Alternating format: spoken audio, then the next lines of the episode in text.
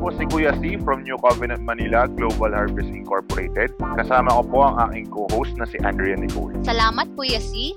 Ang ibig sabihin ng Roar with God ay restoring our amazing relationship with God. Welcome to episode 3.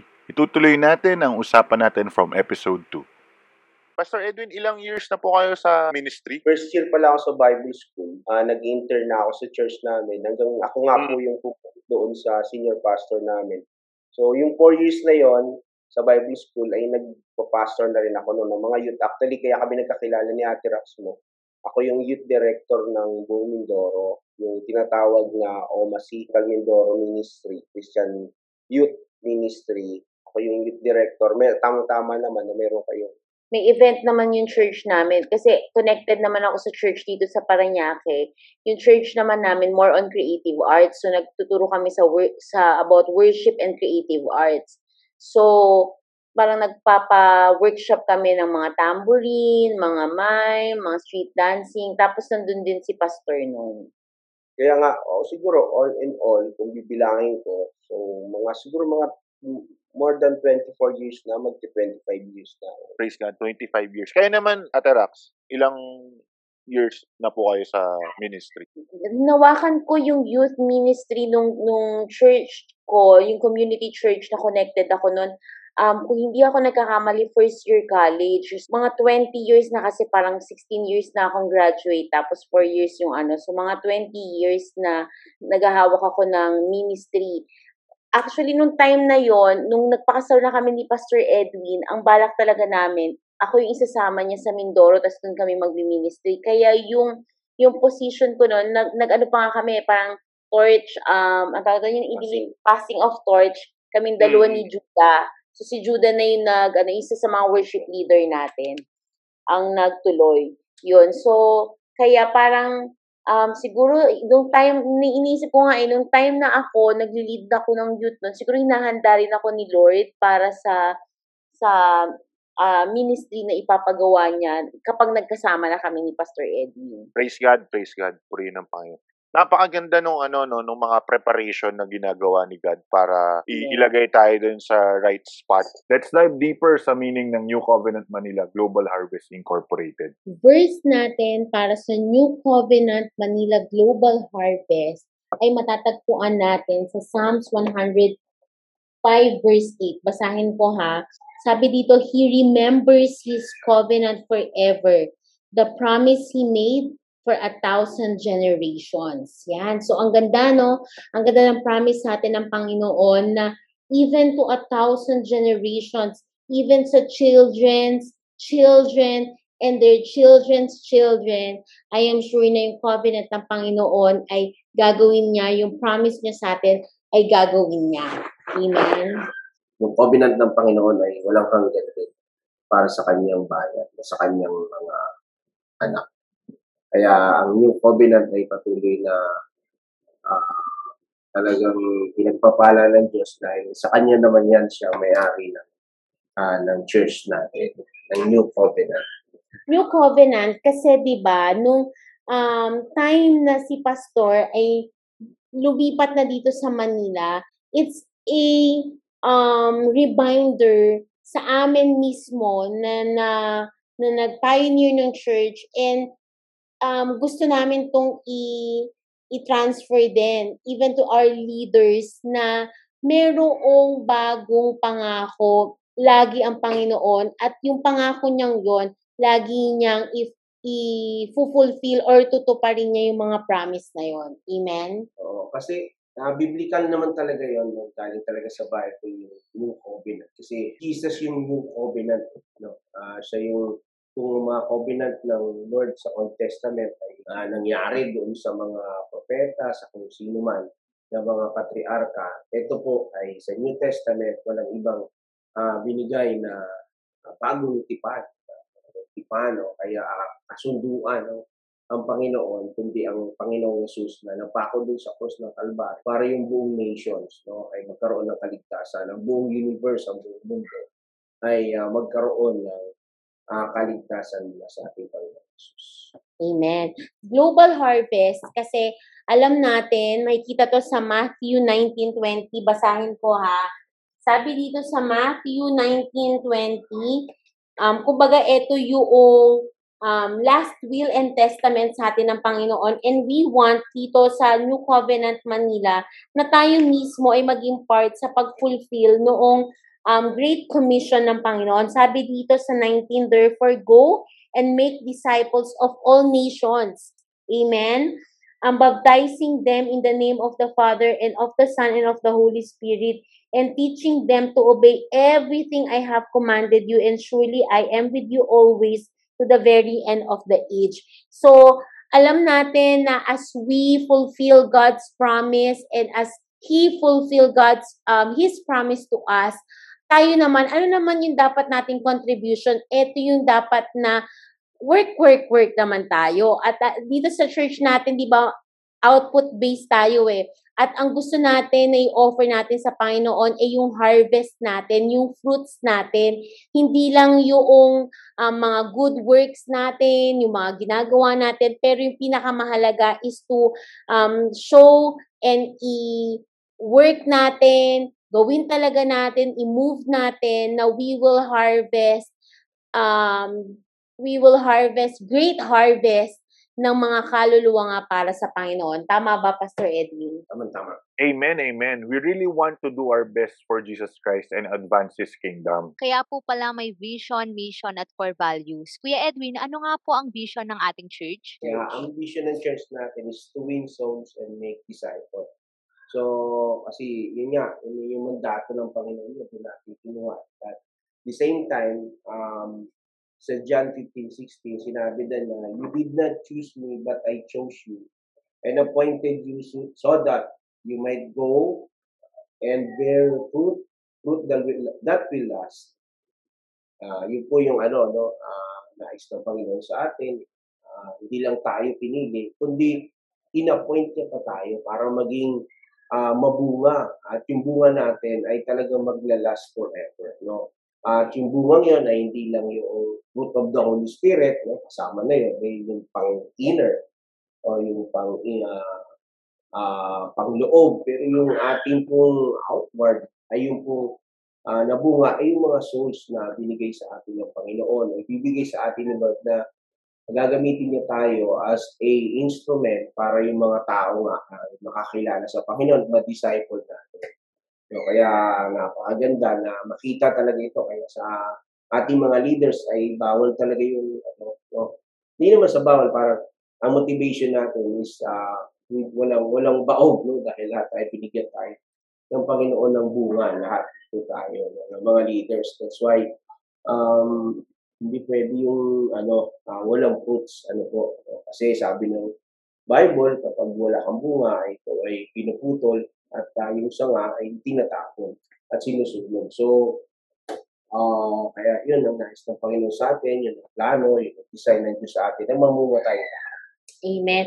Alam mo, mahal, naunawaan ko lang yung harvest-harvest na yan nung nag-pioneer na talaga tayo, tsaka nag-lead tayo ng church. Kasi parang noon, pag Christian ka, ang gagawin mo, mag-church, mag-praise and worship, part ka ng praise and worship, kanta-kanta ka, tugtog-tugtog, or sayaw-sayaw, which is walang masama doon. Pero hindi ko pa masyadong naintindihan na ang assignment pala talaga natin is to win souls and make disciples. And hindi lang yung pastor ang gagawa no na every one of us pala um, inatasan ng Lord to win souls na mamunga tayo at i-disciple natin yung mga nawiwin natin. Ate Rax, ano naman po ang mission ng ating church?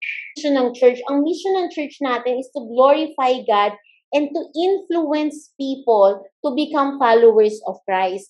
Ang church natin ay isang um, ecclesia o e-group church or hindi tayo yung um, church na um, very traditional ang function na ginagawa ng bawat isa ay talagang mag-disciple, di ba? Kaya yung mission nga natin ay to make sure na yung mga nasa e-group natin ay naiimpluwensyahan natin para talaga sundin nila yung model na binibigay sa atin ni Jesus Christ. So again, we want na mag-glorify ang Panginoon at patuloy na hanggang sa pinakabata na gayahin din nila yung ginagawa ng pang, yung ginawa ni Jesus para sa atin. Andrea Nicole, ano naman ang core values ng ating church? Alam mo ba? Yes, merong 10 core values ang ating church, Kuya C. Number one, to love the vision of soul winning and discipleship. Number two, to focus on the vision. Number three, do not allow our NCC leaders to be fruitless. Number four is to meet once a week. Number five is to assist in family restoration. Ayan, Kuya C, pwede ikaw naman yung magsabi nung natitira pang lima na core values ng ating church. Amen. Number six is submission to authority. Number seven is keep watch over the holiness of the team. Number eight is do not work on somebody else's organization. Number nine, we do not allow murmuring and gossiping within the church and the e group. And number 10, be a tither, not a robber. Be a good steward. May statement of faith po ba ang NCC family? Matatagpuan po ito sa Philippine Council of Evangelical Churches website. Since part po kami ng PCEC, we adopt the same statement of faith. Pag-aralan natin kung ano ang meaning ng covenant. Ayon sa Oxford Languages, covenant means a contract drawn up by deed. A clause in a contract. Sa theology naman, an agreement which brings about a relationship of commitment between God and His people. The Jewish faith is based on the biblical covenants made with Abraham, Moses, and David, which was fulfilled by Jesus Christ according to the Christian faith. Can you share some more? Ang covenant sa Old Testament, sa Hebrew word ay beret. At ito ay, ang ibig sabihin nito ay yung pagtitipan ng Diyos sa mga patriarka nga, kagaya ng sinabi ko kanina, mukha nila Abraham, Noah, David, na yung mga descendants, yung mga chosen people ng Panginoon ay patuloy na makipag-ugnayan ng Panginoon sa kanila at patuloy na bibigyan niya ito ng uh, proteksyon, pagpapala, at higit sa lahat, yun nga po, no, sa uh, new, new covenant naman ay meron siyang promise na that God makes with humanity that He will forgive sin and restore fellowship uh, lahat ng puso na uh, nagbabalik loob sa Panginoong Yesus at sa yung pinaka-mediator, magkakaroon nga ng kaligtasan. Ang New Covenant ay na-predict na ito noong pa sa Old uh, Covenant na meron pang effect was still in effect, gaya ng mga propetang sila Moses, Jeremiah, Ezekiel, at ito ay naihula na itong New Covenant. Kaya, again, ang New Covenant ay walang iba kundi ang ating Panginoon Jesus. Amen. Hanggang ngayon, talagang sabi nga ng Bible, di ba, um, hindi ako nagkakamali. No? Noong una, ay nagsalita ang Diyos sa mga propeta at ngayon ay sa pamamagitan ng Panginoong Yesus sa New Covenant at uh, ngayon, ay sa kanyang bayan, ito sa atin, sa church natin. No? Kaya meron tayong covenant uh, sa pamamagitan ng Panginoong Yesus between our church and God through Jesus Christ. Amen. And I think mahal no yung mga yon talagang nangyayari sa lahat ng aspeto sa church natin at sa lahat ng ministry sa church natin. Kaya gayon na lamang na talagang we give it back to the community. No? Kaya, ganun na lang din na um, as much as possible, we uh, maximize the opportunity sa lahat ng aspect ng community sa mga kapulisan, sa mga uh, marketplace ministry natin, sa campus, sa mga, at higit sa lahat sa mga bata. Kasi iniwala tayo na sila yung future ng church natin and gusto natin na sila rin maranasan nila yung new covenant at yung mga promises ng Panginoon sa atin. Oo, at saka ano, hindi lang sa individual yun, kundi maging sa mga nations. At kaya nga, again, no, uh, global harvest yung ating inano doon dahil hindi lang tayo pang lokal, no, at yun naman ang gusto ng Panginoon, no, na ma-saturate niya ang buong, buong earth, no, ng kanyang mga salita, ng kanyang gospel para uh, walang taong ano, mapahamak. Lahat ay gusto ng Diyos maligtas. At yun ang kasunduan ng Diyos sa kanyang bayan. Amen. Amen. Kaya po pala lumang tipan at bagong tipan. Ang Tagalog po sa covenant ay tipan, tingnan po natin yung five na key covenant. Noahic covenant uh, na binigay po kay Noah na matatagpuan sa Genesis 8 verse 20 to Genesis 9 to 17. Andyan din po ang Abrahamic covenant na matatagpuan sa Genesis chapter 12, 15 at 17. Kasama na rin po dito yung mga covenants kay Isaac at sa kay Jacob. Andyan din po ang um, Mosaic covenant na binigay kay um, Moses na matatagpuan sa Exodus 19 to 24 at nandyan din po ang Davidic covenant na matatagpuan sa 2 Samuel chapter 7 Psalm 72, Psalms 89, at Psalms 132. At ang the new covenant naman po, which is the culmination of God's saving work in His people, na matatagpuan sa Jeremiah chapter 31, verses 31 to 34, Ezekiel 36, verses 22 to 32, Matthew 26, verses 26 to 29, Luke chapter 22, verses 19 to 22. Which is all about Jesus Christ. So diyan po mga inintroduce ang mga different covenant na nasa na nasa Bible. Meron pa pong ibang mga covenants like yung Edenic covenant at saka Adamic covenant. Pero yun po ang uh, five na key covenants po na nasa Bible. This December, magta 10 years na po ang NCC Manila. And by God's grace, nakakatuwa na naging part ako ng NCC Manila. I think uh, one of the uh, share ko lang po yung experience ko. Uh, one, one of the great things na encourage ako sa pagiging part ng NCC is we, we, we really reach out to the community. As a community church, um, hindi lang sa mga members ang pag-reach out, pero sa community as a whole. We, we make it we make it a point na tuloy-tuloy ang um, pag-abot at pagtulong sa neighborhood, sa village. Tulad nga ng sabi ni Ate Rax kanina, we really want to give back to the community. I, I've seen it um, many times na ginawa ng NCC family. And I'm I'm really proud na we have come this far. Nag-grow na nga po yung NCC family. Hindi na lang po sa Las Piñas, meron na rin po sa Catanduanes and meron na rin po sa Mindoro. Nasa DNA ni Pastor Edwin at ni Ate Rax talaga yan. Jesus DNA eh the Christ-like heart. Kasi ganun, ganun din yung nakikita ko sa heart nila eh, that they really want to help the community. They really want to help kung nasan sila na plant. And I, I, I really uh, uh, admire yung hard work nila sa mga sa ganung bagay. Actually, alam ko si Andrea Nicole, di ba, isa sa mga products din na, na ni-reach out ni na yes, Pastor, Kuya C. Mm, ni na Pastor Edwin sa ni Ate Rax yan. Tama. Tama. It's uh it's it's truly a blessing na maging part ka ng isang community Amen. church. Amen. Amen. Amen. Ayan, Kuya C, katulad mo, katulad ng sabi mo kanina, nagpapasalamat ka. And ako rin, sobra ako nagpapasalamat na naging part ako ng NCC family And katulad ng sabi mo kanina, isa ako sa mga produkto ng church, isa ako sa produkto ng mga ministries na nangyayari sa ating church. And hanggang ngayon, natatandaan ko kung paano ako nag-start, um, paano ako nagsimula, um, mula noon hanggang ngayon na nagpapatuloy ako sa gawain ng Panginoon. E natatandaan ko noon, wala naman talaga sa isip ko na magpatuloy And ang nasa isip ko lang, mag-attend ako, mag-attend ako, ganyan, itatry ko lang. Kasi bakasyon noon, so parang walang ginagawa sa bahay. Hanggang sa tinry, nam, tinry namin ng kapatid ko na mag-join sa, ano, sa, ang tawag ko pa nun sa taas ng SIG grants.